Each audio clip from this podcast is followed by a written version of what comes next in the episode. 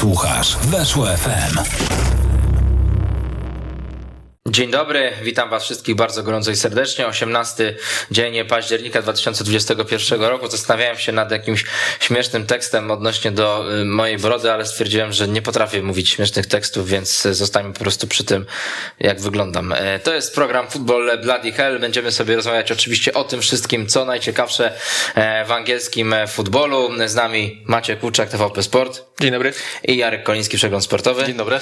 Działo się troszeczkę, wróciła premiera Premier League po przerwie reprezentacyjnej, no a nawet w trakcie tej przerwy reprezentacyjnej przecież było mnóstwo interesujących faktów na temat przejęcia Newcastle przez nowych właścicieli, którzy mają powiązania z saudyjskim z funduszem, saudyjskim funduszem, tak to powinno wybrzmieć, inwestycyjnym, który również czerpie zyski oczywiście z tego, że na tych terenach na świecie znajdują się takie różne dobra naturalne, jak choćby ropa naftowa. O tym sobie będziemy oczywiście rozmawiać, czy w najbliższym okienku przyjdą Messi, Neymar i Mbappé, czy tylko Messi z Neymarem, a może James Tarkowski, wiemy, bo to niezbadane są wyroki świata, ale zanim o Newcastle i też troszeczkę o meczu z Tottenhamem, no to zaczniemy sobie od meczu Leicester kontra Manchester United, no i mamy oczywiście na początek grafikę z ostatnimi pięcioma meczami Czerwonych Diabłów, tylko jedno zwycięstwo ekipy Ole Gunnara Solskjaera z Villarreal w Lidze Mistrzów, oprócz tego trzy porażki i jeden remis z Evertonem.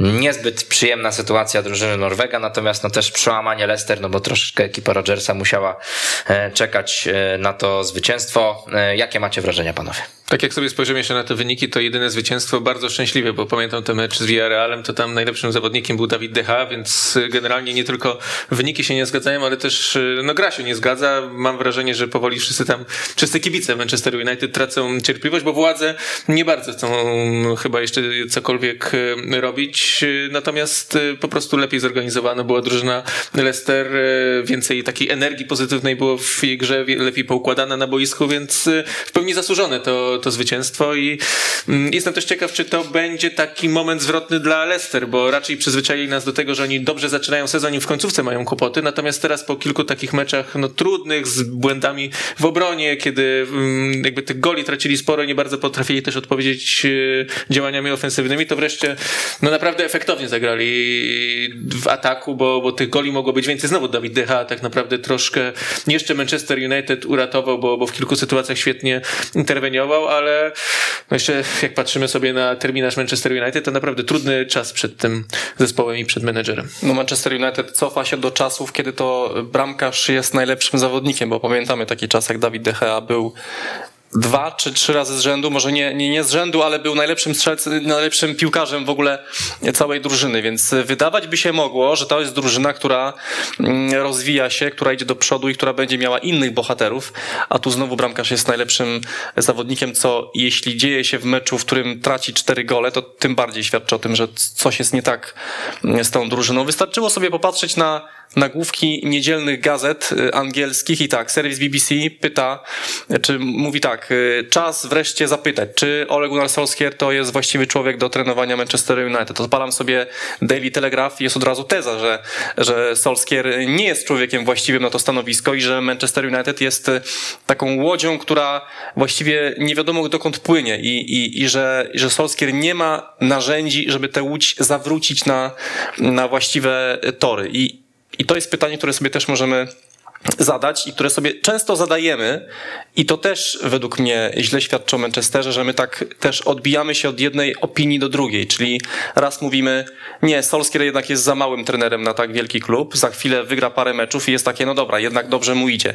I takich sin- taką sinusoidę my mamy od, od paru ładnych miesięcy czy lat, więc mi się wydaje, że, że United po prostu rzeczywiście jest trochę jak ta łódź, która zmierza donikąd i raz się odbije od, od jednego brzegu, raz się odbije od drugiego brzegu, ale tam nie ma gościa, który wziąłby stery i nakierował y, tę łódź na, na właściwą ścieżkę i, i dopłynął do, y, do celu, więc nie wiem jak, jak wy to odbieracie, ale no, naprawdę Solskjaer po raz kolejny tym meczem pokazał, że no, czegoś nie potrafi, nie potrafi pewnego poziomu przeskoczyć, nie potrafi dobrać takiej taktyki, y, tych piłkarzy tak ustawić, żeby oni po prostu zaczęli wygrywać. No tak jak sobie spojrzymy na to, jakich trenerów mają te zespoły, który, z którymi Manchester United rywalizuje, czyli Chelsea, czyli Manchester City, czyli Liverpool, no to mamy w zasadzie, jakbyśmy mieli wybrać pięciu najlepszych trenerów na świecie, to tam to, byliby. To oni by tam byli. Tak. czy Solskjaer by tam był, pewnie w dziesiątce by się nie znalazł, no bo na razie nic takiego nie osiągnął, na podstawie czego moglibyśmy go tam umieścić.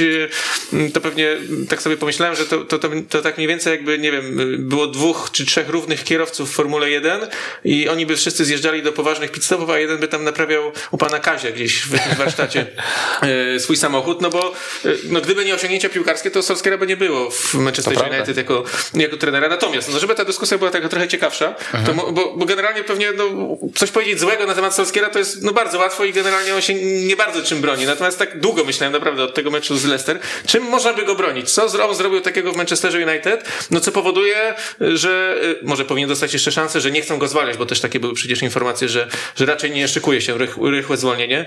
Długo mi to zajęło, niewiele punktów wypisałem, natomiast no była ta bardzo dobra pasta na meczów nieprzegranych na wyjeździe, bo to dwadzieścia dziewięć meczów teraz, teraz, teraz pierwsza, tak. teraz zakończone, tak? czternaście razy od poprzedniego sezonu odwracali wynik meczów, czyli potrafią też reagować na straconego gola.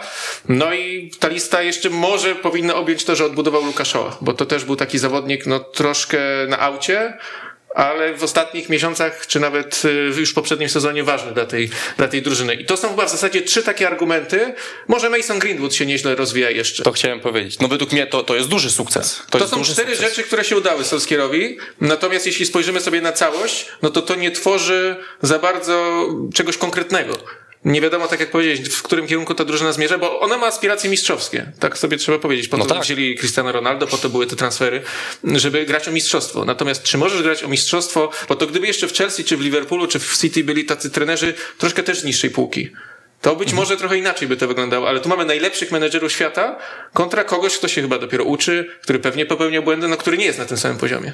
Znaczy tutaj z tym składem nawet nie do końca chyba trafił, no bo jednak występ Harry'ego Maguire'a no to był poniżej krytyki, a doskonale wiemy, że to jest zawodnik, który dopiero w piątek wrócił do zajęć. Tak, miał... jeden trening tylko. Tak, jeden trening, tak. On miał kontuzję łydki, no i tutaj no popełnił błąd choćby przy tym pierwszym golu dla Leicester, kiedy dał sobie zabrać piłkę Kreciemu i Janacze, ale również przy kryciu w drugiej połowie przy stałych fragmentach gry też nie był zbyt pewny. No i tutaj właśnie też widzimy troszeczkę taką różnicę chyba między Leicester a Manchesterem United, tym meczu polegającą na podchodzeniu do, do pressingu i, i, i byciu takim skoordynowanym w drugiej linii. No też na The Athletic mamy tą grafikę, możemy pokazać taka, takie ciekawe zestawienie napastników grających regularnie właśnie w angielskich rozgrywkach, no i porównanie do Cristiano Ronaldo, który jest na samym dnie tej listy, jeżeli chodzi właśnie o te skoki pressingowe, o to jak on się angażuje w odbiór piłki, no i to sprawia, że inni zawodnicy muszą biegać troszeczkę więcej, a nie zawsze są w stanie to wykonać, no bo też widziałem takie fajne porównanie, że Mason Greenwood nigdy nie będzie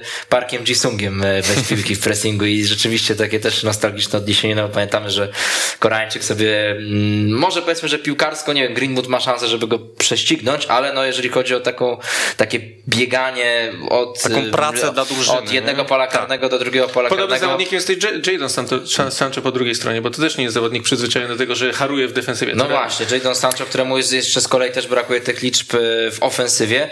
No i, i widać było, że jednak Leicester bardzo łatwo zdobywało przestrzeń przez to w środku pola. Na przykład, nie, Boubakary Soumaré, mnóstwo tych przechwytów, podawał piłkę do przodu, tam już był James Maddison czy e, Yuri Tillemans, który też przecież zagrał super spotkanie i, i tak naprawdę tutaj no Manchester United bardzo naiwnie wygląda. No dlatego jednego zawodnika mi bardzo brakuje w Manchesterze, to jest Edinson Cavani. To jest taki zawodnik, który nie dość, że, że potrafi strzelić golem, ma super technikę, to jednocześnie bardzo mocno pracuje dla drużyny. To chyba w poprzednim meczu z Evertonem była taka sytuacja, kiedy on po wejściu z ławki mm, gonił piłkę niemal ze środka boiska, chociaż przesadzam, że ze środka boiska, ale gonił piłkę zmierzającą do narożnika pola karnego, do narożnika boiska i on dogonił, uprzedził obrońcę i, i też z tego powstała akcja, więc widać, że to jest zawodnik, który, który po prostu nie odpuszcza choćby na moment i właśnie jest takim pracusiem od jednego pola karnego do drugiego pola karnego biega, to czego nie robi Ronaldo. Oczywiście Ronaldo też jest potrzebny, żeby nie było, że tutaj wieszamy psy na, na Cristiano i chcemy, żeby go nie było w zespole, tylko no właśnie znowu, Solskjaer jest takim trenerem, który chyba, na to wszystko wskazuje, nie potrafi tego wszystkiego odpowiednio ustawić. I teraz tak jak pamiętamy, co się wydarzyło z, z Chelsea za Franka Lamparda. Doszli do pewnego momentu i potrzebna była zmiana. Przyszedł trener klasowej i światowej klasy i z tej drużyny w siedem miesięcy zrobił triumfatora Ligi Mistrzów. I bardzo możliwe, że Manchester potrzebuje właśnie czegoś takiego. Ma już piłkarzy, tylko potrzebuje takiego magika, potrzebuje takiego trenera z wyższej półki, który po prostu odpowiednio tych zawodników wykorzysta. I wydaje mi się, że to, to jest to, czego brakuje teraz United. Ty też mówiłeś o tej analizie, która była w The Athletic. Ja sobie z kolei posłuchałem jeszcze Gary'ego Neville'a w Aha. Sky Sports. On wskazywał na to, że jest za dużo w tej jedenastce. Znaczy, że Solskjaer ma taki troszkę charakter, że chce wszystkich uszczęśliwić, że w, tym, w tej drużynie jest bardzo wielu piłkarzy ofensywnych, bo jeśli spojrzelibyśmy sobie, kto grał z przodu, generalnie odpowiadał za działania ofensywne z Leicester, no to mamy Bruno Fernandesza, Greenwooda, Cristiano Ronaldo, Jadona Sancho, jeszcze jest Pogba. To jest wielu takich ofensywnych zawodników, natomiast to tak przekładając, bo oczywiście to jakby nie jest cytat jeden do jednego, że za, za dużo jest tam do grania na fortepianie, za mało do noszenia Aha. tego fortepianu i, i że brakuje właśnie takiej pracy w środku boiska, takiej, no, takiej czarnej właśnie pracy, która wykonywana jest w wielu innych zespołach i, i zamykania tych linii podania w środku boiska, że oni są bardzo łatwo przede wszystkim właśnie w środku pola do, do ogrania. Mam wrażenie, że coś podobnego widzieliśmy choćby w tym meczu wygranym z Villarrealem, bo tam mnóstwo kontrataków było hiszpańskiej drużyny i oni w zasadzie dwoma, trzema podaniami potrafili przejść z własnego pola karnego pod, pod pole karne Manchesteru United, więc no tutaj y, oczywiście też w pewien sposób ciągnie się za, za United no, brak wzmocnień na tej pozycji defensywnego pomocnika, bo, bo to z jednej strony jest drużyna pełna gwiazd, ale z drugiej nie mająca takiego no klasowego, takiego na poziomie gry o mistrzostwo Anglii zawodnika właśnie, właśnie na pozycji numer sześć. Grał Nemanja Matić z Leicester, ale kilka razy piłkę stracił. No to pewnie jest taki zadaniowiec, który może na niektóre mecze by się przydał, ale myślę, że nie jest to zawodnik no, na poziomie pozostałych drużyn, które, które walczą o mistrzostwo. To jeszcze, wrócę, jeszcze chciałem nawiązać do, do Jadona Sancho, bo, bo, mhm. bo na tej pozycji grał też Pogba, prawda? Na tej, na tej pozycji lewego skrzydłowego. Teraz to zostało zmienione i to się okazała też zła decyzja, no bo Sancho zagrał kolejny beznadziejny mecz. No zaraz może tak naprawdę wylądować na ławce, bo przecież wtedy Rashford strzelił gola. A dokładnie to jest taka, tak. Jest taka dokładnie tak. I teraz, i teraz pytanie, grać. Dlaczego? Bo to wrócę, bo to o to pytałem też w poprzednim programie. Czy warte było, żeby Jadon Sancho pojechał na kadrę, zamiast te dwa tygodnie solidnie popracować pod wodzą Solskjaera, który wziąłby go, nie wiem, na rozmowę, który by pewne rzeczy mu wyjaśnił, pokazał. To też niestety zaczyna być taki kamyczek do ogródka Solskjaera, gdzie jest, gdzie jest ten zawodnik. Aha. Tego zawodnika on też, jego zadaniem jest przygotować, żeby on dawał to, co dawał w Bundeslidze, a tam był no, niekwestionowaną gwiazdą. No to zdecydowanie, no też wokół, wiemy, Solskjaera też taka delikatna być może aferka się robi w tle z Markusem Rashfordem. Fordem, wokół A. tych słów, które Solskjaer wypowiedział przed tym meczem z Leicester, że um, no bardzo oczywiście doceniam i szanuję jego zaangażowanie poza boiskiem i broń Boże, tutaj nie chcę mu tego zabraniać, ale no też pora, żeby właśnie po tym powrocie po kontuzji on pokazał swoje możliwości na boisku, tylko że no też wydźwięk tego był, mam wrażenie, tak trochę bardziej negatywny niż ta wypowiedź na to zasługuje, to... aczkolwiek obóz Markusa Rashforda też do, dopływają takie um, informacje, czy sam Rashford jakby troszeczkę to odebrali, jak jakiś taki, nie wiem, przytyk w swoim kierunku. To wiesz, to tak jest, że jak nie ma wyników, to nawet każdy cytat może być zły, bo, bo pewnie gdyby United byli na liderami i dobrze im szło, to, to może nawet by nikt się nie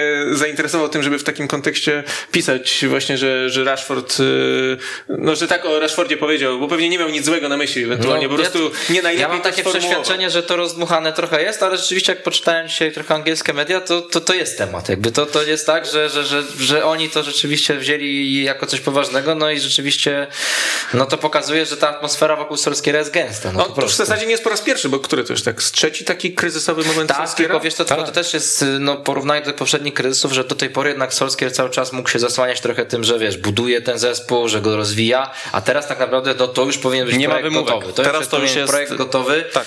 No i rzeczywiście są, są problemy, no teraz... No, mhm. Próbuję wyjaśnić, tylko widziałem angielskie media, dlaczego na razie przynajmniej nie dojdzie do zmiany. Tam było wskazanie, że na przykład Ed Woodward odchodzi z końcem roku, będzie go, za, będzie go zastępował Richard Arnold na tej pozycji, powiedzmy, dyrektora wykonawczego. Aha. No i że to nie jest taki dobry moment do tego, żeby dokonywać zmiany, bo nie bardzo wiadomo, kto teraz rządzi. No dziwne, żeby Woodward wybierał trenera, jak zaraz już nie będzie pełnił w klubie no. tej roli, więc, więc być może no, do, do działań... Aczkolwiek mam takie przeświadczenie, aczkolwiek mam takie przeświadczenie, że no, bardzo trudny terminarz teraz przed Manchester United. No i to, co też powiedzmy właśnie, bo mówiłeś o tych różnych argumentach na obronę Solskjaera, może trochę kibiców United pocieszać, to to, że akurat no, on paradoksalnie tymi dobrymi rywalami sobie nieźle radził do tej pory, tak? No przecież wyliczano mu nawet tam, chyba nikt więcej nie wygrywał z Guardiolą w jakichś tam swoich pierwszych meczach, no akurat na przykład na City ma patent, z Liverpoolem też przecież dopiero Jurgen Klopp teraz... No to były takie mecze, w których on dosyć głęboko broni, wyprowadzał kontry właśnie między innymi Rashford, no teraz będzie też Cristiano Ronaldo, Jadon Sancho, więc to, to być może jest taka drużyna, która no, łatwiej paradoksalnie grać z lepszym drużyną niż wtedy, kiedy muszą krować sami. Statystyki akurat pod tym kątem go bronią, natomiast no obecna forma nie i to pewnie bardziej interesuje kibiców, no a przed nami mecze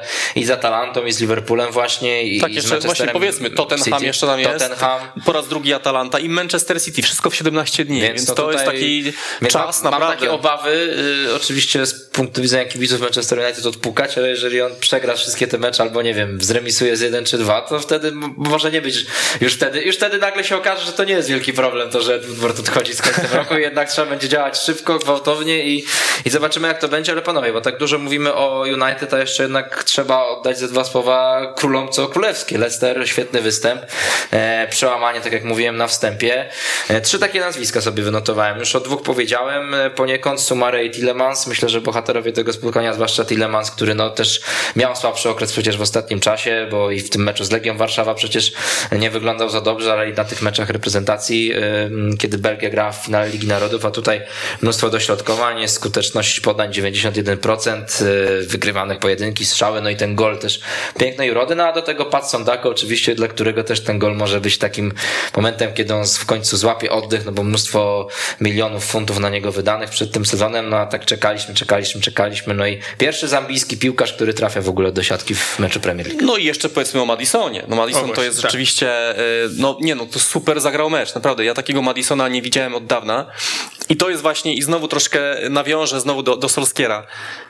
Co robił drużyna Leicester, co robiła drużyna Leicester podczas tej przerwy na kadrę, a co robił Manchester United? Leicester wychodzi zupełnie odmieniony. Maddison, który podobno bardzo dużo czasu poświęcił, bo takie były zalecenia od trenera Rodgersa, że mieli taką salkę zorganizowaną w ośrodku treningowym, w, którym, w której oglądali swoje zagrania. Bardzo głęboko je analizowali i żeby wiedzieć, co poprawić. I tutaj widać od razu efekty. Co robił Manchester United przez tę przerwę reprezentacyjną, nie mam pojęcia, ale nie przyniosło to rezultatów. United wyglądają mizernie, jak, jak wyglądali. Ale rzeczywiście Maddison i jeszcze jeden zawodnik, Johnny Evans. Mhm. Johnny Evans, kluczowa postać według mnie w defensywie, też wrócił. Od razu widać było, że Sojunczu przy nim się lepiej czuje, bo Evans to jest taki powiedzmy starszy przewodnik Sojunczu i oni się super też tego, że jest, kiedy Sojunczu musi być liderem tej defensywy, to ha, wtedy no tam właśnie. Jest chaos, wtedy tak. Są tam kłopoty. To jeszcze bym jedno nazwisko dorzucił, Kele, czyli Henacho. Mhm. Bo go też brakowało na początku sezonu, tak jakby troszkę stracił zaufanie. Jego z Legią brakowało przede wszystkim. No to też, też, tak, też. Tak, tak, ale był tak samo zatrzymywany jak, jak tutaj na tych, na bramkach, na, na Okęciu tak. Często też. Natomiast w meczu z United faktycznie był taki, było widać dobre partnerstwo między nim a Wargim i, i tak, że naprawdę się obaj bardzo dobrze rozumieją. No pierwszy taki mecz chyba Leicester w tym sezonie, po którym naprawdę bardzo przyjemnie się tę drużynę oglądało, bo to, bo to było dużo więcej akcji niż tylko te, te bramkowe i było widać tak naprawdę od samego początku do samego końca pomysł, jak grać z kimś takim jak Manchester United, szczególnie, że oni z Manchesterem United u siebie taki nie najlepsze mieli dotąd, dotąd bilans, bo tam już z pięciu ostatnich meczów cztery przegrali, jeśli dobrze mhm. pamiętam.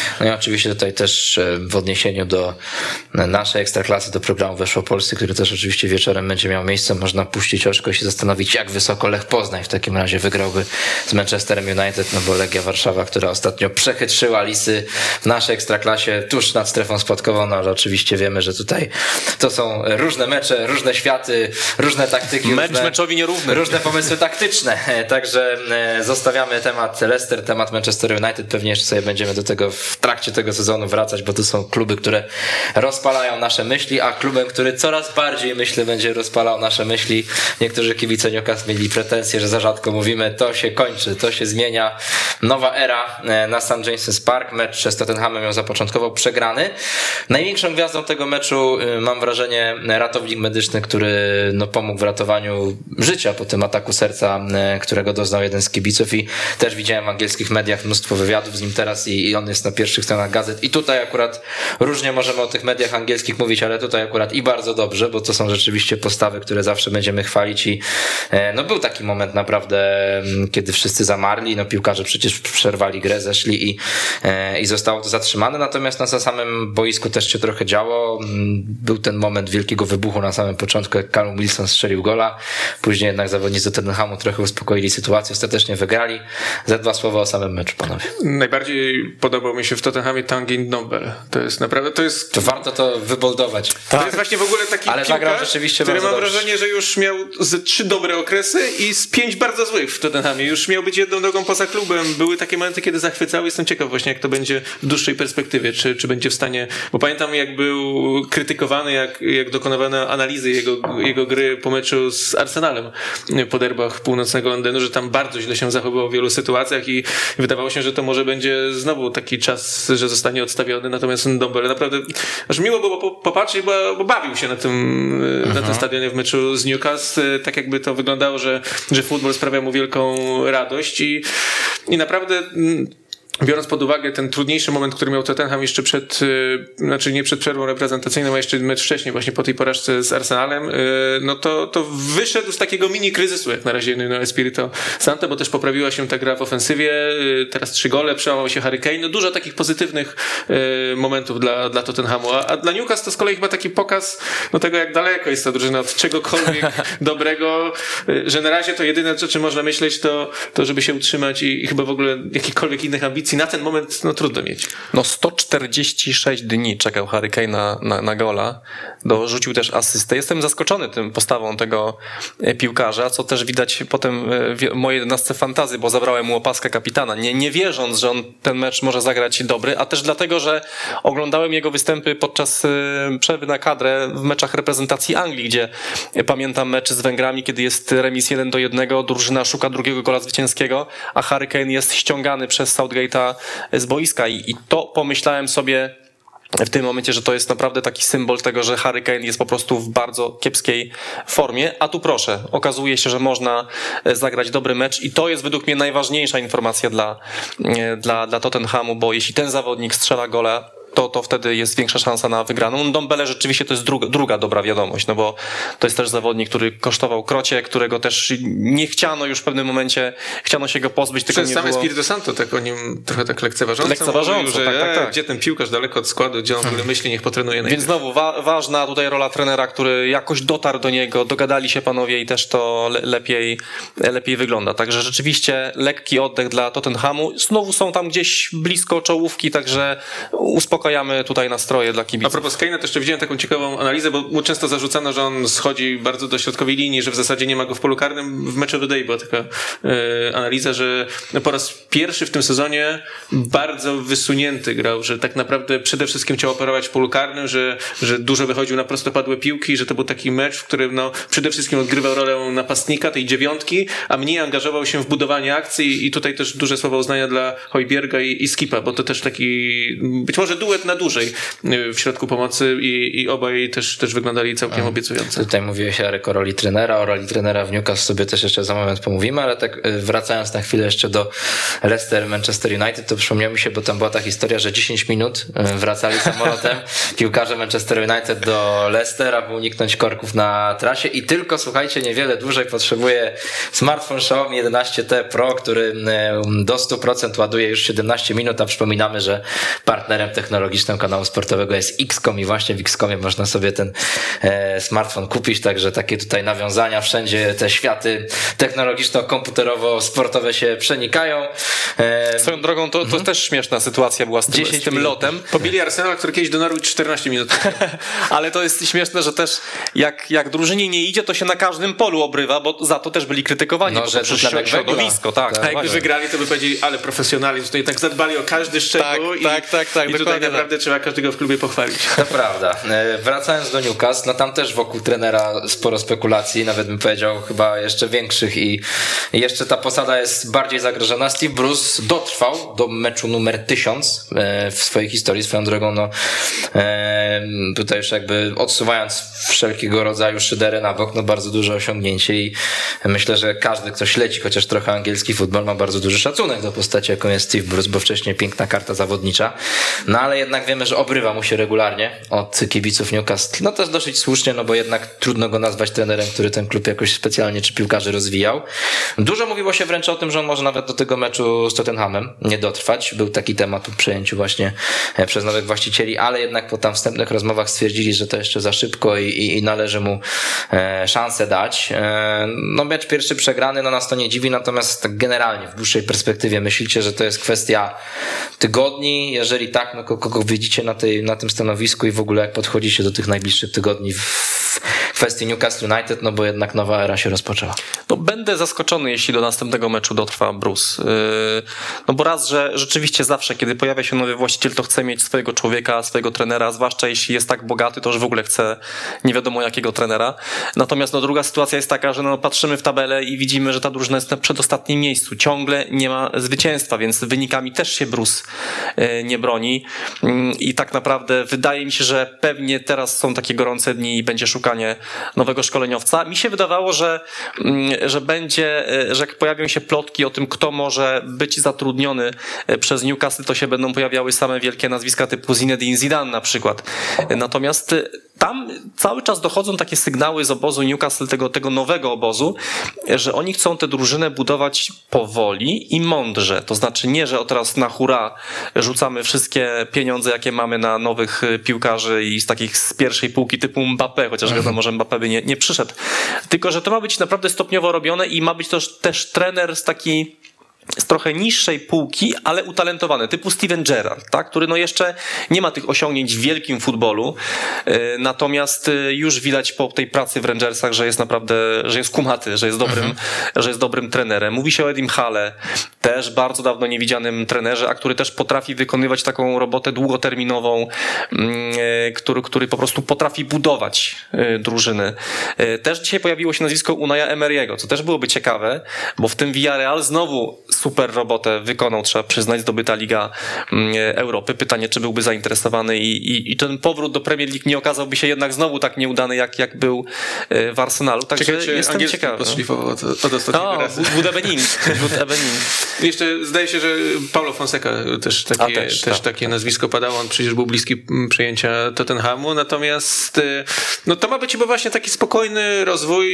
Czytałem gdzieś, że pięć lat sobie dają na zdobycie pierwszego trofeum. No to myślę, że tak, to jest taki racjonalny czas, bo, bo jak tak sobie rzuciłem okiem na skład Newcastle z meczu z Tottenhamem i tak chciałem policzyć piłkarzy, którzy powiedzmy mogliby grać o coś więcej niż utrzymanie, no to Callum Wilson, jeśli mm. będzie zdrowy, bo on cały czas Aha. ma kłopoty. Sam Maximian oczywiście, bo to taki, mam wrażenie, że jednak on się sporo rozwinął, że z takiego jeźdźca bez głowy stał się naprawdę dosyć istotnym e, zawodnikiem dla tej drużyny. Oni co prawda są na ostatnim miejscu, na przedostatnim miejscu, nie mają ani jednego zwycięstwa, ale strzelili dziesięć goli i większość tych goli sam Maximian był zaangażowany i faktycznie to jest ciekawym, jak, jak będzie ta drużyna wyglądała właśnie y, no, z kolejnymi transferami, czy on dostanie taką szansę Wiesz, też? Sam Maximen to jest tak, że prawdopodobnie wielu kibiców Newcastle, jak usłyszało o tym przejęciu klubu przez Saudyjczyków, no to stwierdziło, że no to im prędzej teraz większość naszych tych patafianów, piłkarzy sięgnie teraz po telefony do swoich agentów i szukaj mi nowego klubu, tym lepiej, ale z Sam Maximenem to akurat kamień z serca mi spadł z, z innych powodów, bo wreszcie przestanie się spekulować, gdzie on odejdzie. A. Że on po prostu już teraz tutaj może zostać, no bo budujemy super klub, no zresztą grafika, którą teraz widzimy, no to krążyła po mediach społecznościowych już dobre dwa tygodnie, no ale jakby no nawet jeżeli to jest być może trochę przesadzone i tak dalej, no to jednak pokazuje ogrom możliwości pewnie Newcastle w najbliższym no tak, czasie. Masz Wilson, mamy Wilsona, jest sam Maximeu. No na upartego może Jamal Lascelles. No Lascelles na upartego myślę, że tak, na dlatego, upartego, że, jest, bardzo że, że to jest taki lider, wiesz, defensywny. I nie bardzo, widzicie jeszcze jakieś kolejne nazwiska? Ale tu Brawka Darlow, gdybyś takiego tak, tak, bram, bramkarzy bram... zostawił, myślę, że tak. to, to by się obroniło. Może się... Longstaff jako taki zadaniowiec z drugiej linii, no, ale... Tak. Ale to już bym się nie rozpędzał. Ale to już tak, tak, bardziej kropkę. Może jako szeroka kadra i gdzieś tam zawodnik numer tak, piętnaście, więc jak szesnaście. Oni mówią, że dają sobie pięć lat, no to, to mi się wydaje, że, że to rzeczywiście tyle czasu potrzeba, bo teraz wymienić te kadry, no to trzeba stopniowo to robić, a nie teraz nagle dziesięciu piłkarzy kupić w jednym. Tak, tam jest też kwestia tego, kto zostanie dyrektorem sportowym, bo jeszcze też tego jakby nie, no właśnie, nie, nie mianowano nikogo. Tam w ogóle ma być akademia rozwinięta, ma być ośrodek treningowy rozbudowany, tam stadion ma być reno, re, renowany, re, remontowany. E, e, remontowany. Ma, ma, ma być poddany renowacji. O, dziękuję bardzo. Tak, więc, więc tam widać, że, że nie chcą tylko wpompować całych pieniędzy w, tylko w drużynę, ale też wokół tego, co się dzieje. I też jest ciekawa informacja, że oni na, na wydatki takie pierwsze mają nawet nawet dwieście milionów funtów na wzmocnienia drużyny, które mogą wydać bez obaw, że naruszą zasady finansowego fair play, ponieważ Mike Ashley miał węża w kieszeni, nie wydawał w ogóle na teraz to jest dobry powód. Tak, teraz to tak, jest jakby teraz coś na plus. Mogą, mogą, mogą się docenić. Ucieszyć z tego, że Mike Ashley dokładnie tak. Nawet podobno, nawet podobno w ostatnim roku ściął koszty, czyli tam nawet udało jeszcze, mu się jeszcze... Co by było, jakby Arlingtona jeszcze nie kupił. To już w ogóle, o, to już w ogóle mieliby, tak. Więc to też jest ciekawe, że dwieście baniek jest do wydania i teraz tylko kwestia, jak to mądrze rozegrać. Mówi się o Jamesie Tarkowskim, to Aha. wspomniałeś to nazwisko i to jest rzeczywiście, uważam, bardzo i dobry ruch, i też wiarygodny, no bo jemu za pół roku wygasa kontrakt, w sensie w czerwcu. Aha. I w styczniu prawdopodobnie już miałby dołączyć do Newcastle. I też jest jedno nazwisko ciekawe według mnie, Jesse Lingard. Uważam, że Jesse Lingard to jest zawodnik, który będzie chciał gdzieś odejść z Manchesteru, bo tutaj nie dostaje jednak szans, mimo że podobno Solskjaer mu je obiecywał. Yy, jednocześnie nie będzie mógł narzekać na zarobki, bo na pewno dostanie dobrą tygodniówkę i wydaje mi się, że ta perspektywa dla niego regularnej gry, nawet w takim klubie, może go skusić. Ja jedno mądre zdanie tylko a propos takich jeszcze przeprowadzania transferów, mm-hmm. bo akurat sam Lingard to faktycznie w West Hamie pokazał, że może być ważnym zawodnikiem, ale brzmiało to zdanie, że żeby unikali kupowania, skupowania piłkarzy, którzy nie mieszczą się w pierwszych jedenastkach tych najlepszych drużyn, bo to był w pewnym momencie coś, co robił Everton. I Aha. oni na tym najlepiej nie wyszli. Choćby Aha. taki Łobi, no tak, Theo Walcott, Walcott i kilka innych transferów. I z raz, że trzeba było za nich zapłacić całkiem sporo, Aha. a dwa, no jednak skoro nie mieścili się w jedenastkach tych czołowych drużyn, no to znaczy, że tym standardom i ambicjom gry o duże rzeczy nie bardzo odpowiadali, więc lepiej gdzieś pewnie rekrutować może z innych lig, może poszukiwać ciekawych zawodników, ewentualnie brać takich zawodników jak Tarkowski, już sprawdzonych, ale grających trochę niżej, a niekoniecznie szukać tych właśnie zawodników po, po najlepszych klubach, bo wiadomo, na przykład już Coutinho od razu już, no tak, już mówię, no i kilka innych zawodników znalazłbyś pewnie takich, którzy się gdzieś tam nie mieszczą.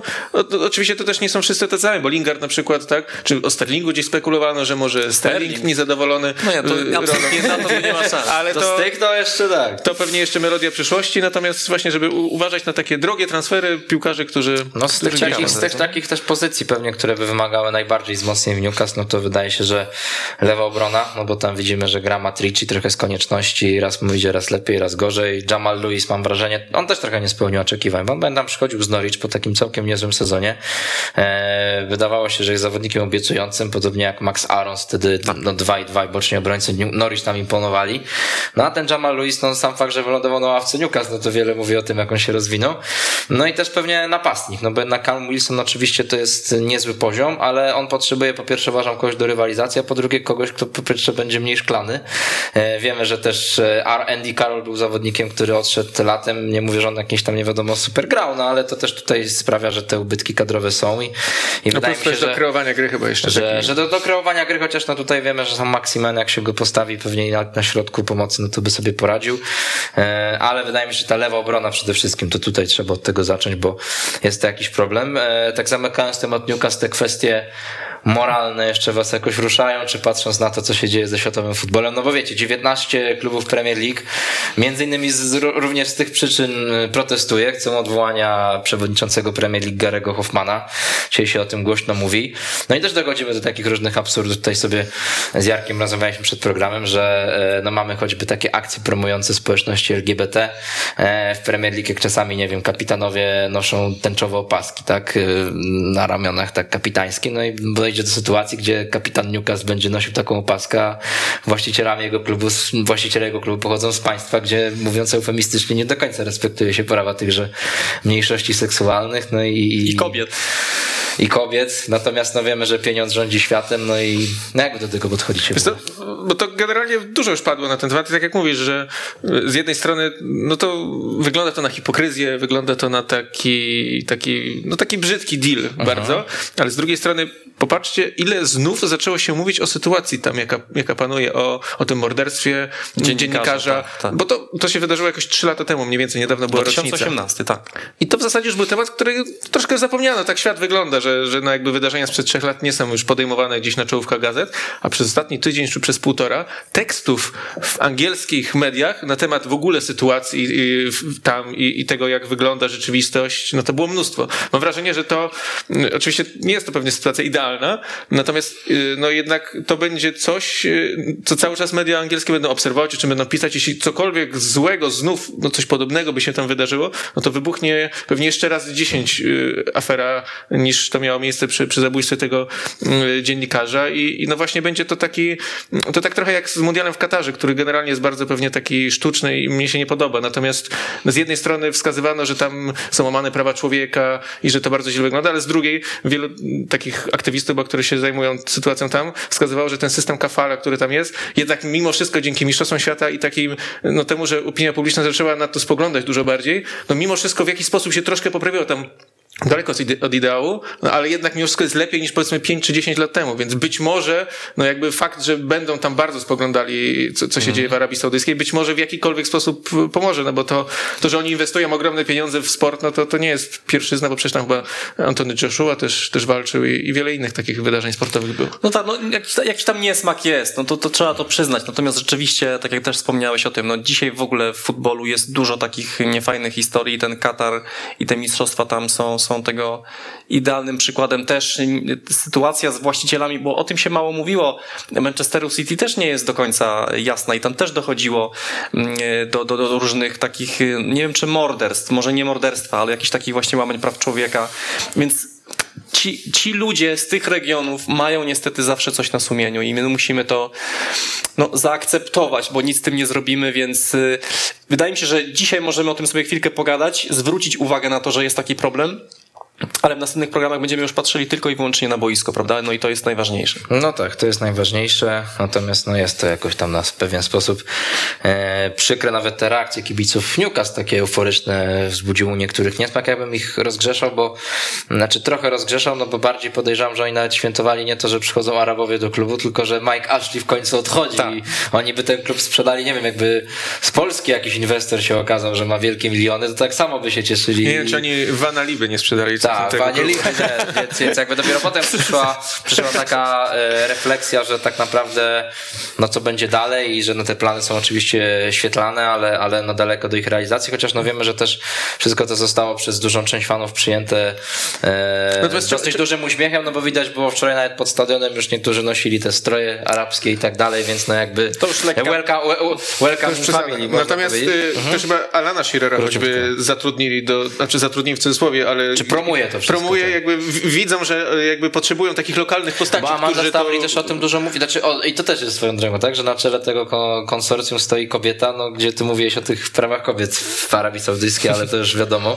E, no ona też dużo o tym mówiła, że jakby no chcą właśnie to robić wszystko z porozumieniem z kibicami, no bo mają przykład Ashleya, który nie dogadał się z tymi kibicami, no jeżeli są protesty i tak dalej, no to nikomu to nie służy. Tak, dlatego, tracą wtedy. Dlatego tutaj Shearer też i Kevin Keegan ma być zaangażowany w to wszystko, więc no prawdziwe klubowe legendy. Dobrze, zostawiamy temat Newcastle, pewnie jeszcze będziemy sobie uspokajają kibiców z rok do was wracać w tym sezonie. Częściej niż w ostatnich latach. Tak, Brentford kontra Chelsea, to jest mecz, o którym też sobie chciałem chwilkę porozmawiać. Mamy grafikę pokazującą e, no, wkład Eduarda Mendiego w, e, bym powiedział, może inaczej, e, złe sformułowanie. Po prostu to, jak szybko osiągnął bardzo fajną e, barierę, e, czyli dwudziestoczysty kąt w Premier League, no szybciej od niego tylko czterech bramkarze w historii, no a to i tak jest tylko jakby asumpt do dyskusji, jaki wkład i tutaj to już słowo jest odpowiednie miał em, bramkarz Chelsea w to zwycięstwo, no bo Brentford Community Stadium powoli nam się robi chyba takim zimnym, wietrznym, deszczowym Stoke sprzed lat, albo Reebok Stadium z początku wieku, gdy tam też jak Arsenal przyjeżdżał na przykład mm, grać, no to sam Allardyce tam wyciągał gazety i już mówił, patrzcie, ten Francuzik znowu się nas boi, że my zabijamy futbol i tak dalej, i tak dalej. No, kolejny mecz z wielką drużyną, jest prawdziwy kocioł na trybunach. No i mimo tego, że mamy do czynienia z liderem, z najlepszą klubową drużyną Europy, to w końcówce oni drżą o wynik. Tak, to trzeba przyznać, że to jak zajadle Brentford w końcówce atakowało bramkę Chelsea było c- czymś niesamowitym. Jeszcze ta publiczność, która jakby pięknie się w to wszystko wpasowała i nakręcała jeszcze swoimi reakcjami. Chyba najfajniejszy stadion w Anglii obecnie. Chyba tak. Z taką no, najlepszą atmosferą. Trzeba przyznać, że, że kupują sobie kibiców, kupują w sensie w cudzysłowie, że zyskują sympatię wśród, wśród naprawdę wielu, wielu ludzi i, i no, trzeba przyznać, że, że to jest niesamowite, ale też Brentford jest takim, takim zespołem, który ma tę umiejętność. Oni takich wyzwań się w ogóle nie boją, bo jest taka statystyka, to był dziesiąty raz w historii klubu, kiedy drużyna przystępowała do jakiejś kolejki grając z liderem, który zaczynał kolejkę jako lider.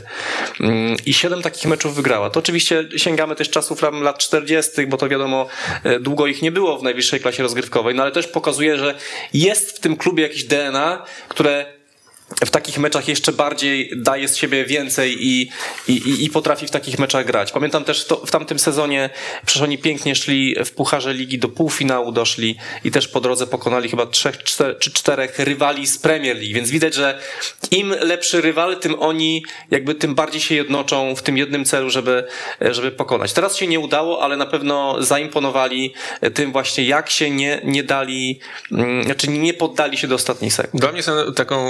Nawet przed tym meczem z Chelsea już byli bardzo ciekawą drużyną, ale też mnie kupili w tym meczu z Chelsea właśnie tą taką determinacją do ostatnich minut, taką drużyną powiedzmy spoza mainstreamu, którą najlepiej obserwować. Jeśli ktoś chce sobie wybrać właśnie taką drużynę w Premier League, którą, którą chce bliżej śledzić, no poza tymi czołowymi, to, to myślę, że Brentford też jest bardzo ciekawy, bo ty z jednej strony mówiłeś o tym Stoke, o, o, o Boltonie, aha, tylko to były takie drużyny, mam wrażenie, że które grały dużo taką mniej atrakcyjną piłkę, bo jednak przynajmniej mnie się na to Brentford patrzy z dużym takim, z dużą ciekawością i, i dobrze się ich momentami ogląda. Duże wrażenie też ostatnio czytałem sobie taki dłuższy tekst, o, bo trzy lata minęły, jak Thomas Frank tam pracuje. On przegrał osiem z pierwszych dziesięciu meczów jako trener. Wytrzymali tam ciśnienie. Ty mówiłeś o tym, jak oni potrafią tak walczyć. Przecież stracili też w ostatnich latach Watkinsa, Benramę i to mimo wszystko... Konsa ich, chyba. Konsa, I to ich tak, nie, tak. nie zatrzymało w tej, w tej drodze do, do Premier League. jeden przecinek dziewięćdziesiąt pięć expected goals miało Brentford i zero przecinek dwadzieścia siedem miała Chelsea. To jest, to jest naprawdę... No, szok. Szok. To, to nawet Brighton by tego chyba nie zrobił w poprzednim no, sezonie. Prawda. No niesamowita sprawa, ale no też mogła imponować w zespole Brentford no ta umiejętność właśnie groźnych dośrodkowań i tego, jak oni grają w powietrzu. Tam Ivan Toney i Pontus Jansson, zwłaszcza w końcówce, górowali nad Malangiem Sarem czy Trevokiem Chalobachem. No i ta interwencja Mendiego chyba największe wrażenie zrobiła po strzale Norgarda z kolei. Też taki współobrotu z przewrotki, zbita piłka na poprzeczkę.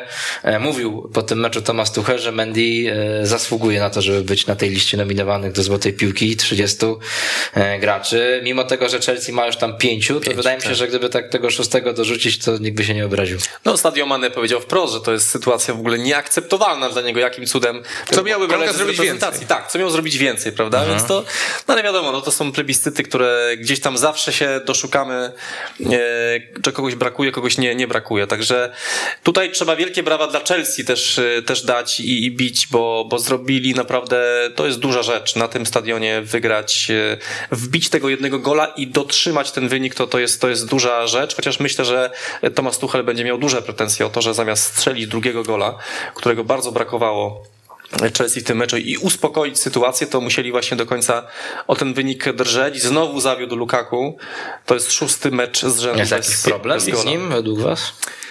Taka jedna sytuacja, jaką przestrzelił, to gdyby zrobił to Timo Werner, to by miał na tydzień. Tak, właśnie. To, to już w memy... Posłał piłkę tak, na, na tak, tak, z bliska. Z bliska, tak, tak, tak. No może być jakiś kłopot. Chyba tam brakuje jakiegoś serwisu poważnego dla, dla niego. W sensie koledzy jakoś nie, nie obsługują go takimi podaniami. Właśnie, bo zobacz, mówiliśmy dużo o tym kłopocie bogactwa, jaki miał Tuchel w ofensywie. Havertz, Ziyech, Pulisic, Mount, tak? No choćby te cztery nazwiska. Werner, który też przecież gra dosyć wysoko ustawiony.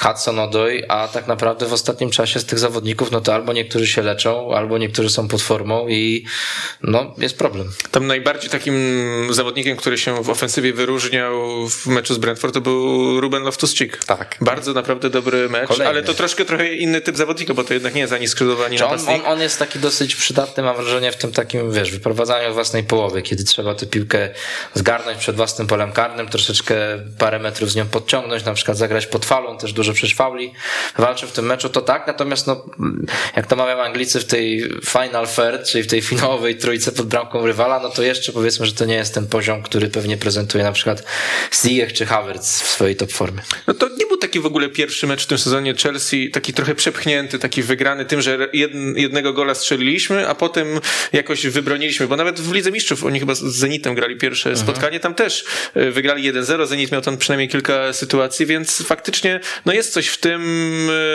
o czym wspominasz, jeśli chodzi o kreowanie sytuacji, bo to też był przecież kłopot, jak grali z Juventusem na, na wyjeździe w, w Lidze Mistrzów.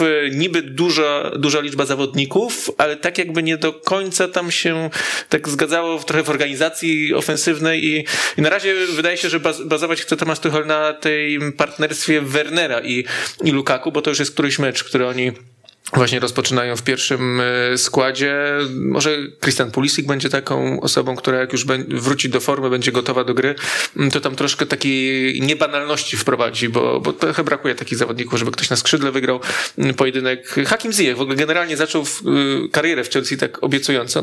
Pierwsze dwa, trzy mecze były bardzo dobre, a potem tak trochę zgasł. To jest taki zawodnik chyba, może mniej się o tym mówi, bo właśnie Werner jest często krytykowany, a, a Ziyech tak troszkę zgasł i, i, i nie najlepiej się no to jest ogląda. Na pewno zawodnik, od, od którego powinniśmy oczekiwać więcej i rzeczywiście jest to rozczarowaniem. Teraz go zabrakło z powodu bóli głowy, głowy nie wiadomo co się, co się dzieje, więc co, coś, coś jest nie tak z, z tym graczem, natomiast też warto oprócz Loftusa Cheeka zwrócić uwagę na Chilwella, też odkurzonego przez Tuchela, który nagle dwa ostatnie mecze gra, strzela gole, w reprezentacji strzela gola, no obudził się i to jest, uważam, też znakomita informacja dla, dla Tuchela, że ma na lewą na lewe skrzydło dwóch naprawdę znakomitych piłkarzy, bo Marcos Alonso też ciągle, jeśli wejdzie do gry, to, to na pewno będzie dawał to co, to, co dawał do tej pory, czyli dużą jakość. I, i jeszcze Malang, Malang Sarr, no to jest kolejny wynalazek, można powiedzieć, no, zawodnik, który nawet przystępował do tego sezonu bez numeru, nie miał przydzielonego numeru, ponieważ wszystkim również w klubie wydawało się, że odejdzie na wypożyczenie.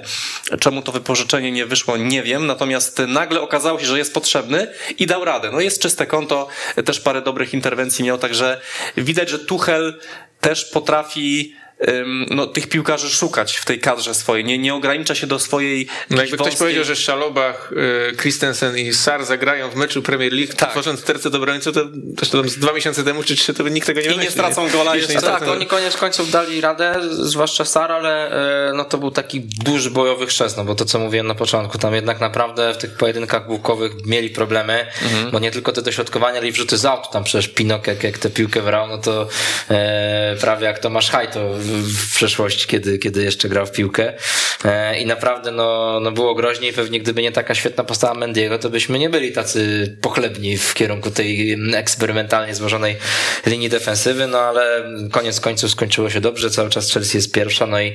Przed tym e, meczem Mendy no. już był najlepszy, jeśli chodzi o tę statystykę goli, którym zapobiegł. E, on był pierwszy, drugi był De Gea, trzeci José Sá z Wolverhampton, to było przed tym meczem, to, to po tym spotkaniu to myślę, że w ogóle jest taki liderem absolutnym, nie do dogonienia w najbliższym czasie, bo, bo przecież zapobiegł prawie dwóm golom. Natomiast Malang Sarr, mimo tego, że to jest młody zawodnik, dwudziestodwuletni, czy taki rozwojowy cały czas, no to to nie jest taki zupełny żółtodziób, no bo on już ponad sto meczów na poziomie ligę rozegrał w barwach Nicei, później było to wypożyczenie do Porto, a teraz rzeczywiście dopiero debiut w Chelsea w Premier League, ale no już swoje tam rozegrał, swoje doświadczenie ma, więc no na pewno Tuchel ma nadzieję, że będzie to wykorzystywał, im dłużej trwa sezon. Słówko o meczu Watfordu z Liverpoolem, no bo pierwszy mecz Claudio Ranieriego na ławce szkoleniowej Watfordu. Czy nie ostatni? No i właśnie taki dosyć przykry powrót Włocha. Chyba dosyć boleśnie się przekonał, w co się wpakował, no bo no można tylko teraz się pytać, czy opłacało się Claudio wracać, no bo wrócił i najwyższa porażka jego w historii meczów Premier League. No a troszeczkę tych meczów przecież Ranieri ma na swoim koncie. zero do pięciu. Liverpool z hat-trickiem Firmino, gol Sadio Mane, też gol numer sto w Premier League. Myślę, że dobrze się odbudował James Milner też po tym kiepskim występie z Manchesterem City, no bo i miał asystę i sporo takich kluczowych podań. No i taka chyba dyskusja najbardziej, która po tym meczu rozgorzała, po tych słowach Kloppa, to mówiliśmy ostatnio sporo o Salachu, ale no nie daje ono sobie zapomnieć, bo chyba w szóstym meczu z rzędu w Premier League strzela gola, to jest jakaś jak, niesamowita statystyka. Czy Salah jest aktualnie najlepszym piłkarzem na świecie? Chyba tak. Tak mi się wydaje. Znaczy, podeprę się wynikami sondy, którą opublikowało B B C.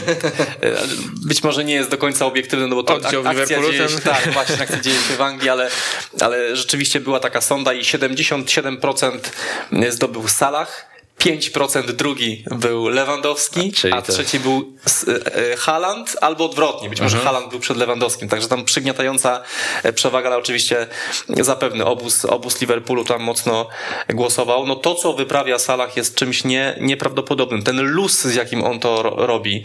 Tam jest taka, widziałem gdzieś w mediach społecznościowych, taka stop klatka, jak zatrzymano akcję przed tym golem. Tam było chyba czterech piłkarzy wokół Salaha, a on mimo wszystko z tego gąszcza jeszcze się wydostał i strzelił przepięknego gola. Podanie do, do Mané, coś w ogóle fantastycznego. To więc naprawdę Salah jest w niesamowitej formie. Tak szukałem trochę przyczyn, co się, co się dzieje, dlaczego on jest, jest, jest jeszcze lepszy niż był. No bo to, że był dobry czy bardzo dobry, wiedzieliśmy od, od zawsze. No na pewno duży wpływ na to miał, że, miało to, że bardzo mocno odpoczął latem. To było siedem tygodni od ostatniego meczu ligowego do rozpoczęcia okresu przygotowawczego. Nic w tym czasie nie robił, w tym sensie, że na przykład nie miał, nie wiem, bo chciał jechać na, na Igrzyska Olimpijskie do Tokio. Nie pozwolono mu, jak dzisiaj widzimy bardzo dobrze. Odpoczywał i, i dzięki temu też właśnie może dać o wiele więcej z siebie. Po trzydziestu minutach, aż sobie zapisałem, osiemdziesiąt cztery procent posiadania piłki miał Liverpool, tam szło na rekord, bo rekord chyba koło, koło dwadzieścia procent jedna drużyna w najgorszym przypadku miała w Premier League na, na koniec spotkania, ale Salah tak naprawdę kolejka po kolejce to strzelił gole, które spokojnie mogą kandydować do gola sezonu. Mhm, bo tak. Oczywiście ten gol z Watfordem chyba jeszcze lepszy niż ten z Manchesterem City, ale i City to było, to było fantastyczne no trafienie. No i City jednak, wiesz, no, skala trudności trochę większa. Tak, tak. Tam nie gra Danny Rose. Swoją drogą dramatyczny występ. Naprawdę. Tak, tak, jeszcze ustawiony jako środkowy, jako ten lewy środkowy obrońca, więc... Jeszcze w tym samym czasie chyba leciał mecz ten Górnik Łęczna Piast Gliwice, to naprawdę nie wiem, czy Rose z takim poziomem to by do Łęcznej się nadało. Grubo teraz. Siódmy mecz z rzędu też Liverpoolu na wyjeździe z przynajmniej trzema albo więcej golami. Rekord, jeśli chodzi w ogóle Aha. o... nie tylko o Premier League, ale w ogóle o najwyższą klasę rozgrywkową w Anglii. Nigdy w życiu się takie coś jeszcze nie, nie zdarzyło i, i po prostu bardzo dobrze się ten Liverpool ogląda, aczkolwiek no też jakby skala trudności, jaka była w sobotę, no leżała w zasadzie na, na podłodze. Bo, no bo tak. Ale to był... też wiemy, że Watford akurat, no my trochę nie rozumieliśmy tego zwolnienia, tak? Cisco Munioza, oni nie wyglądali aż tak źle, więc nie wiem, czy to wpływ Ranieriego już dopiero taki... Dopiero teraz czy, czy teraz ten, czy, czy rzeczywiście zagrali dopiero z dobrym zespołem, ale no też jakieś tam delikatne i mimo wszystko zaskoczenie, że aż zero pięć. No powiedzmy, ale... że aż tak źle ten Watford nie wyglądał do tej pory. To teraz zerknijmy w kalendarz Watford. Fordu, uwaga, teraz jest Everton, bardzo mocna drużyna, potem Arsenal, Chelsea, Manchester United, Manchester City, Leicester, Southampton. No to... Ewentualnie z Southampton można powalczyć, chociaż ci już odbudowani. Musimy teraz y, prosta sonda, czy będzie więcej punktów, czy więcej trenerów. Nie, no właśnie, to dokładnie. Jedynie trzeba już chłopnie na nie może tylko tak ręce spleć do modlitwy i Santa Madonna chyba. Ale wiecie, śmiejemy się wszyscy z tych zmian trenerów, ja też się śmiałem, natomiast y, też widziałem takie wprowadzenie do dyskusji tego, że Watford, okej, okay, zmienia trenerów, ale oni często tymi zmianami trenerów jakby realizują swoje cele. I tam jakby przeciwko temu przykładowi było jakby Norwich, który z kolei nie zmienia trenerów i poniekąd się tak trochę godzi A. ze swoimi wynikami. I no Watford ostatnich kilka sezonów grał w Premier League, doszedł też do finału Pucharu Anglii i, i jakby... wskazywano na to, że może to wcale nie jest taka zła droga, że czekaj, oni są troszkę pośmiewiskiem, ale te kolejne zmiany trenerów długo ich utrzymały, oni w końcu spadli, tak? No ale długo ich utrzymywały na poziomie Premier League, bo oni zagrali przecież kilka sezonów, zanim spadli ostatnio. Doszli do finału Pucharu Anglii, co też jest jakimś wydarzeniem no dla tak. tego klubu. No tak. A teraz też robią wszystko, żeby się utrzymać, a nie, jeśli coś im nie pasuje, no to tak w zasadzie to się trochę godzą, no spadniemy, to, no to spadniemy, w sumie nic takie, się nie wydarzy. Trochę tak, tak jak coś znowu odniesienie do ekstraklasy, trochę tak jak Legia zawsze robiła, że zmieniała trenerów właśnie w tym momencie sezonu, ale to im pozwalało zdobywać mistrzostwo, więc nie wiem, czy tam jakieś konsultacje na linii Gino Pozzo, Dariusz Grodzicki się odbywają, ale tutaj pewnie za daleko wybiegam. Dlatego czyli Czesław Michniewicz może będzie ratował. Ja nic nie mówię, Czesław Michniewicz widziałem, że ma spokojną posadę, przynajmniej do czwartku, a jak wiemy w Lidze Europy mu idzie lepiej, także może się odbuduje. Natomiast Liverpool też no, w najbliższej kolejce, no ta poprzeczka idzie zdecydowanie wyżej, mimo wszystko cały czas, no wyjazd na Old Trafford, Manchester United też będzie szukał punktów i wydaje się, że tutaj Salahowi już i spółce powinno być zdecydowanie trudniej, no ale tym chętniej będziemy się temu przyglądać. Aston Villa kontra Wolverhampton, też mecz, przy którym się na chwilę zatrzymamy, no bo mecz szalony. No nieczęsto mamy takie spotkania, gdzie ktoś prowadzi do osiemdziesiątej minuty dwa zero, aby przegrać dwa do trzech. Wolverhampton, mamy tutaj grafikę pokazującą to, że wróciło do nich szczęście chyba po tym niezbyt sprzyjającym początkowym okresie w tym sezonie. Na skławce taka fajna statystyka, pamiętamy co się działo na początku sezonu, choćby właśnie zresztą mecz z United, wtedy przegrany zero jeden, ale także z Tottenhamem. Mnóstwo tych strzałów, e, wtedy piętnaście strzałów celnych, zero goli. Na w ostatnich trzech meczach dziesięć strzałów celnych, czyli o pięć mniej, a to pozwoliło strzelić aż sześć bramek. Trzy mecze wygrane z rzędu, także Bruno Lage łapie dosyć głęboki oddech spokoju, panowie. Na zdjęciu jest Conor Cody. Nie wiem, czy widzieliście, bardzo ciekawa statystyka.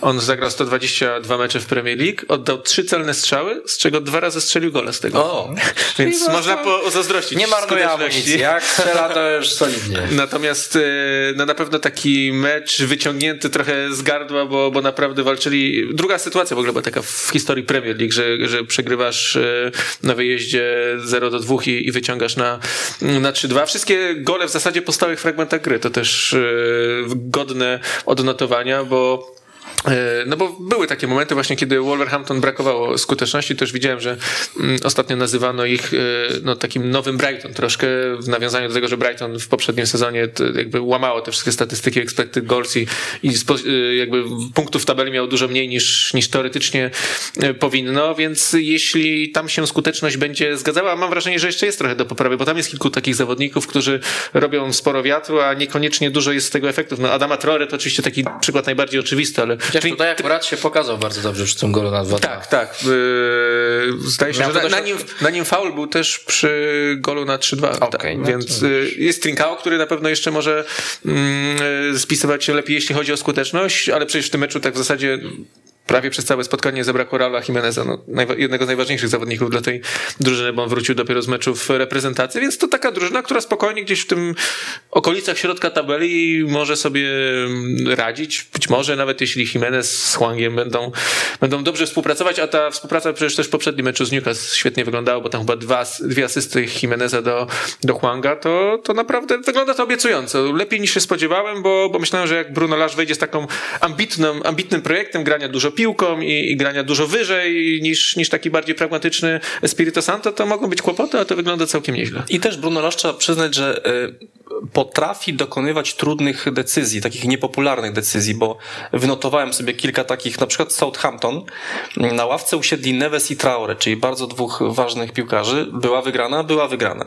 Z Newcastle z kolei nie zagrał Den Donker, który też jest ważnym piłkarzem, też dobrze się spisuje, też w jakich, z jakichś powodów uznał trener, że w tym meczu będzie pasował mu kto inny, była wygrana, była wygrana. I teraz w tym meczu pokazał, posadził na ławce Raula Jimeneza, też piłkarza ważnego, natomiast Bruno Lage przekalkulował sobie, że nie będzie eksploatował piłkarza, który przed chwilką grał dla Meksyku, który być może jest trochę zmęczony. Nuno Espirito Santo yy, też Znaczy nie, nie też, właśnie w przeciwieństwie do Lage'a zawsze wystawiał Jimeneza w meczach właśnie takich po następujących po przerwie na reprezentacji i to wy, wypadało bardzo blado. Jimenez, widać było po nim zmęczenie. Lage się takich decyzji nie boi i na tę chwilę też się, też się nimi broni. Także trzeba przyznać, że tutaj ma tę smykałkę nowy trener Wilków do tego, żeby właśnie odpowiednio na każdy mecz daną drużynę przygotować. Też ustabilizował linię obrony, bo tam mhm. ten tercet w zasadzie gra cały czas taki sam, czyli Kilman, Cody i Saiz. Do tego też ciekawa zmiana w bramce, jakby Patricio zastąpiony przez Sa.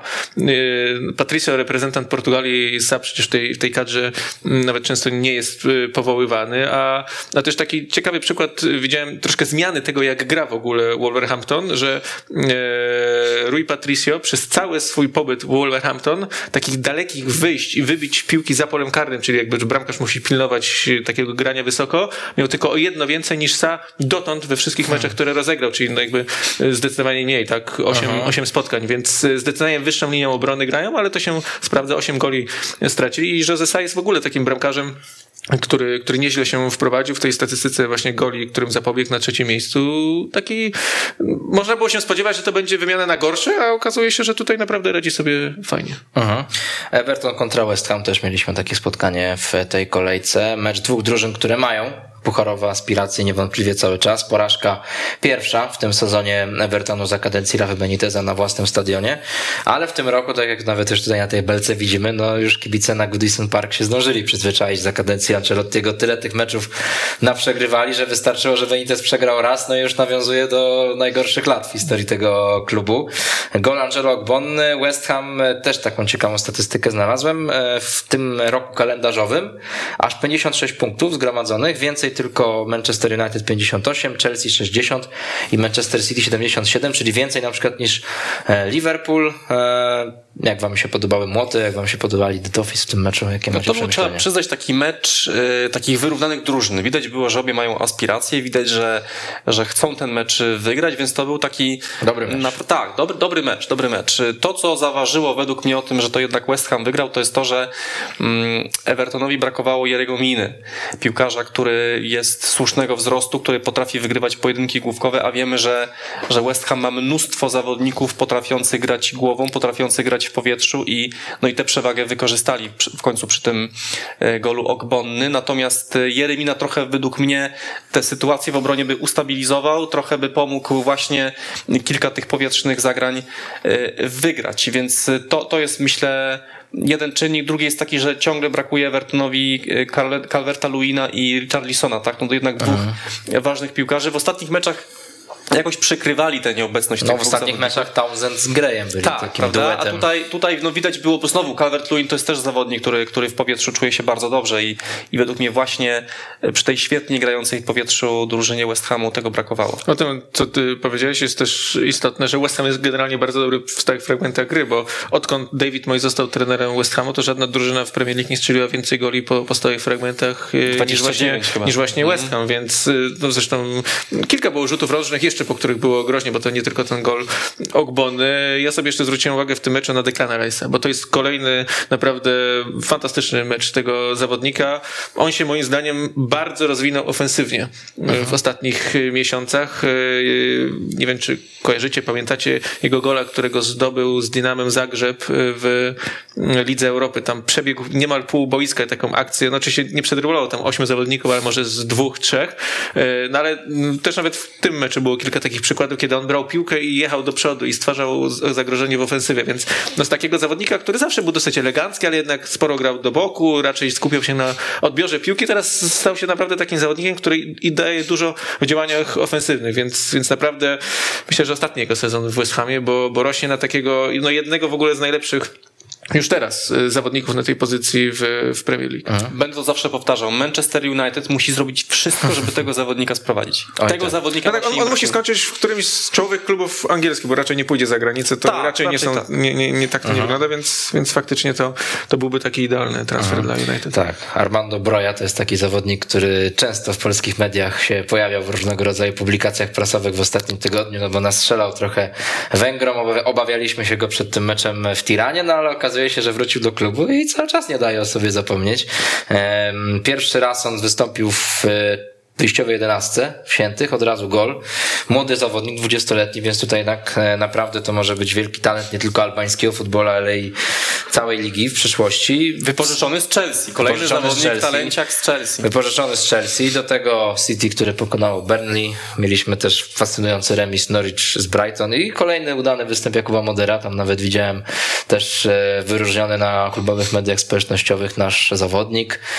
Jakieś dwa słowa o tych spotkaniach? Coś tam wam się nasunęło? No chciałem zwrócić uwagę na, na pudło, jakiego dokonał napastnik Norwich Josh Sargent. Josh chyba, Sargent, chyba tak. tak go trzeba wymienić. Jak oni już w takich sytuacjach nie strzelają, to, to nie wiem, jak to wygrać. To jest po prostu kryminał, ale to też pokazuje, że jak ta drużyna jest jakby niepewna siebie, bo, bo piłkarz pewny siebie, który czuje się dobrze na boisku, po prostu mocniej tę piłkę kopie. On był tak y, przestraszony, czy on w ogóle wceluje w bramkę w tej sytuacji, że po prostu dlatego ta, ta piłka nie miała takiej siły, takiej mocy, takiej szybkości, żeby, żeby wpaść do bramki. Więc to, to jest według mnie taki symbol Norwich przestraszonego, które nawet w takich sytuacjach prostych nie, nie potrafi strzelić gola. Dwa gole w ośmiu meczach Norwich, więc y, to naprawdę taki wynik tak. y, no bardzo, bardzo zły, a Brighton y, dzięki porażce choćby Manchesteru United skakuje do czołowej czwórki. No, pewnie się tam do końca sezonu nie utrzyma mają, no ale są na czwartym miejscu i tak naprawdę w ośmiu kolejkach strzelili osiem goli, pięć stracili, więc taka drużyna, która no, małym nakładem strzeleckim robi naprawdę dużo punktów. To też taka pewnie podpowiedź, bo pewnie przejdziemy zaraz do segmentu fantasy. No, oczywiście. Warto mieć czy to bramkarza, czy obrońców z tej, z tej drużyny, bo oni mają po Manchesterze City drugą najlepszą liczbę czystych kąt w dwa tysiące dwudziestym pierwszym no, roku. A, no pięknie, pięknie. Louis Dunk. No właśnie, tutaj reprezentacja Anglii w końcu zaraz zobaczycie, tak że Jarek tutaj na białym kącie dzisiaj powinien wjechać. A jeszcze Armando Broja, Broja, Broja. Tylko jeszcze, bo to taki zawodnik, właśnie przyglądaliśmy się wszyscy mu pewnie dlatego, że grał też przeciwko Polakom.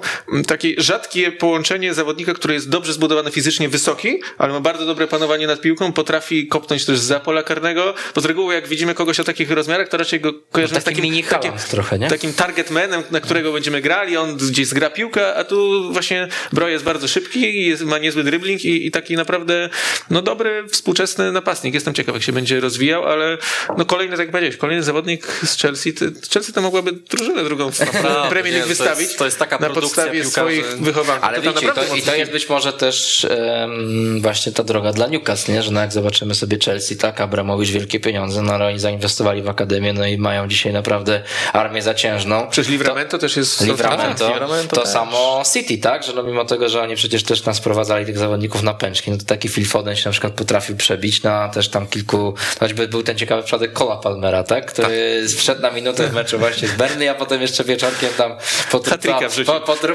potru, na boisko obok Akademii, jeszcze trzy gole strzelił w meczu Premier League dwa, także... City, City Palmer to takie chyba jedno z głośniejszych nazwisk, no które właśnie. Może kolejny w, tak, wchodzić. City do... oczywiście na spokojnie wygrali, jutro mają mecz w Lidze Mistrzów, taki delikatnie nerwowy, no bo mają trzy punkty, a klub Bridge, który jest ich rywalem, ma cztery, także no muszą wygrać, bo jak nie, to, to będzie niebezpiecznie. Nie no, ale oczywiście się śmiejemy, no ale wiem, że to jest zawsze jakiś taki smaczek i, i Brugia rzeczywiście całkiem nieźle rozpoczęła, zremisowali z P S G, także to nie jest tak, że City sobie może tam spacerkiem. Dawaj tę fantazję. No tak, właśnie, no, zobaczmy Jarka może na początku, no i się dowiecie, dlaczego Jarek taki chętny jest. Proszę bardzo.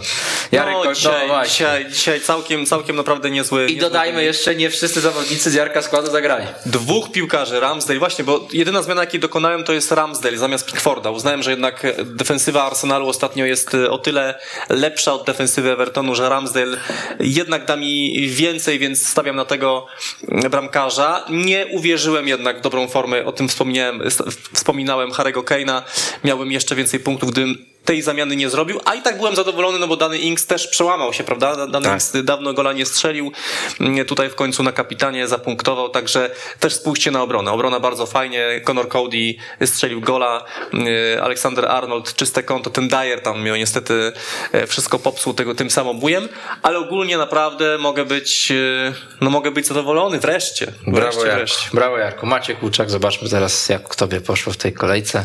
No mnie zawiodła przede wszystkim ofensywa, bo to spodziewałem się, że może Micha- Michail Antonio troszkę więcej punktów da, bo, bo tutaj defensywa całkiem nieźle, bo czyste konta i, i w Manchesterze City Cancelo i, i Duffy i Alexander Arnold i też Mendy przecież dziewięć punktów, więc naprawdę tutaj taka, taka defensywa na poziomie Brighton, można powiedzieć, goli, goli nie tracili. Bruno Fernandes też na kapitanie, no asysta zaliczona, no główny kłopot to, to niestety ofensywa, no, Jimenez spuszczony zaledwie na kilka minut, Toni też przy odrobinie szczęścia trochę więcej e, punktów mógłby dać, ale... Toni to jest niestety tak od kilku tygodni niezbyt dobry gracz do fantasy, bo my go chwalimy, super wygląda, ale te liczby ma jednak trochę słabsze, tam inni zawodnicy strzelają. Nie wiem, czy tam Buemo, Brian Buemo nie jest czasem ta, lepszym ta. wyborem, więc tu też się trzeba będzie zastanowić, no, no może dzisiaj jeszcze Emil Smith-Rowe i, i Kieran Tierney, no to, to takie dobry mecz Arsenalu bym potrzebował, żeby te, żeby te czterdzieści punktów troszkę pod, podreperować. Tak, no i na koniec oczywiście skromny prowadzący, pięćdziesiąt dwa punkty, ale chciałem zwrócić uwagę na ławkę rezerwowych, Aha. dlatego, że y, mamy tam są Maximena dwa punkty, Livramento sześć i Mankio cztery punkty, którzy wskoczą mi za Rzotę, Grilisza, a także Alonso, których trenerzy nie raczyli wpuścić choćby na minutę w tej trwającej kolejce, więc tych punktów będzie sześćdziesiąt cztery, plus jeszcze jest Bukayo Saka, także no tutaj troszeczkę zmieniła mi się taktyka, bo do tej pory traktowałem tych rezerwowych jako po prostu no... Piąte koło wąsów. Bo muszą być i, i raczej kupowałem po prostu najtańszych zawodników, no a przed tą kolejką kupiłem Livramento to właśnie z taką myślą, że na przykład Alonso nie zagra, bo on już ostatnio przecież nie grał, to może Livramento za niego wskoczy. Nie przypuszczałem, że Jota i Grealish razem nie zagrają, bo no Grealish powiedzmy, że jeszcze może tam trochę, no bo ostatnio było trochę krytyki wobec niego, ale Jota myślałem, że parę minut dostanie, chociaż tam miał delikatne problemy zdrowotne po zgrupowaniu kadry. Na razie takiej kumulacji się nie spodziewałem, że cała trójka będzie musiała z bawki wyjść. No ale no tutaj... i dobry kapitan tobie robotę tak, zrobił. Tak, no nie, no ja Salaha ustawiłem i ja od początku mówiłem, że to jest gość, no nie, oczywiście nie spodziewałem się, że będzie aż tak dobrze, ale zawsze to jest zawodnik, który ci gwarantuje dużo punktów i ma te liczby niezłe, więc no uważam, że Salah na kapitanie to jest najlepsza opcja, która może być. Nawet trochę żałuję, że nie dałem potrójnego, a myślałem minimalnie o tym, więc więc mogło być jeszcze lepiej. No i cóż, no zobaczymy, jak to będzie dalej wyglądać. Mamy też skład oczywiście Eryka Węgla, który niezmiennie jest liderem naszej ligi fantasy kanału sportowego, też w salach na kapitanie u Eryka. Też jeszcze dzisiaj czeka na występ Conora Gallaghera, więc trochę inaczej niż my, że tutaj na Arsenal wszyscy stawiamy, tutaj też jeszcze Conor Gallagher, ale no, skoro ja mówię, że będę miał sześćdziesiąt cztery punkty i to jest wynik gdzieś w okolicach tego Eryka, to, to chyba wracam zaraz do domu i piccolo truskawkowe będzie się lało strumieniami, no bo nie, nie często mi się zdarza nawiązywać i nam wszystkim, no Jarek, ty też przecież pięćdziesiąt osiem punktów. Nie, no naprawdę. Do wyniku kogoś, kto jakbyśmy wzięli pod uwagę klasyfikację wszystkich Polaków, to jest chyba tam albo pierwszy, albo drugi, w każdym razie bardzo wysoko jest Eryki. Gratulujemy. Gratulujemy jeszcze raz i oby tak dalej szło tobie i wam wszystkim, którzy bawicie się z nami w naszej lidze fantasy Premier League. Dzisiaj jeszcze, tak jak mówiłem, w Premier League mecz ciekawy. Arsenal Crystal Palace. Patrick Vieira mierzy się ze swoim dawnym klubem, więc myślę, że warto będzie to śledzić. Oprócz tego na kanale sportowym o osiemnastej w Ringu, o dwudziestej drugiej trzydzieści już też po meczach Ekstraklasy weszło w Polsce, także sporo ciekawych produkcji. Natomiast jeśli chodzi o Football Bloody Hell, to wszystko. Maciek Łuczak, T V P Sport. Dziękuję. Jarek Koliński, Przegląd Sportowy. Dzięki wielkie. I widzimy się prawdopodobnie, jak nie wydarzy się oczywiście nic nieprzewidziane, nieprzewidzianego, na przykład nie zaleje nas tutaj i nie będzie powodzi albo zamknięcia dróg, za tydzień. Do usłyszenia, do zobaczenia, cześć.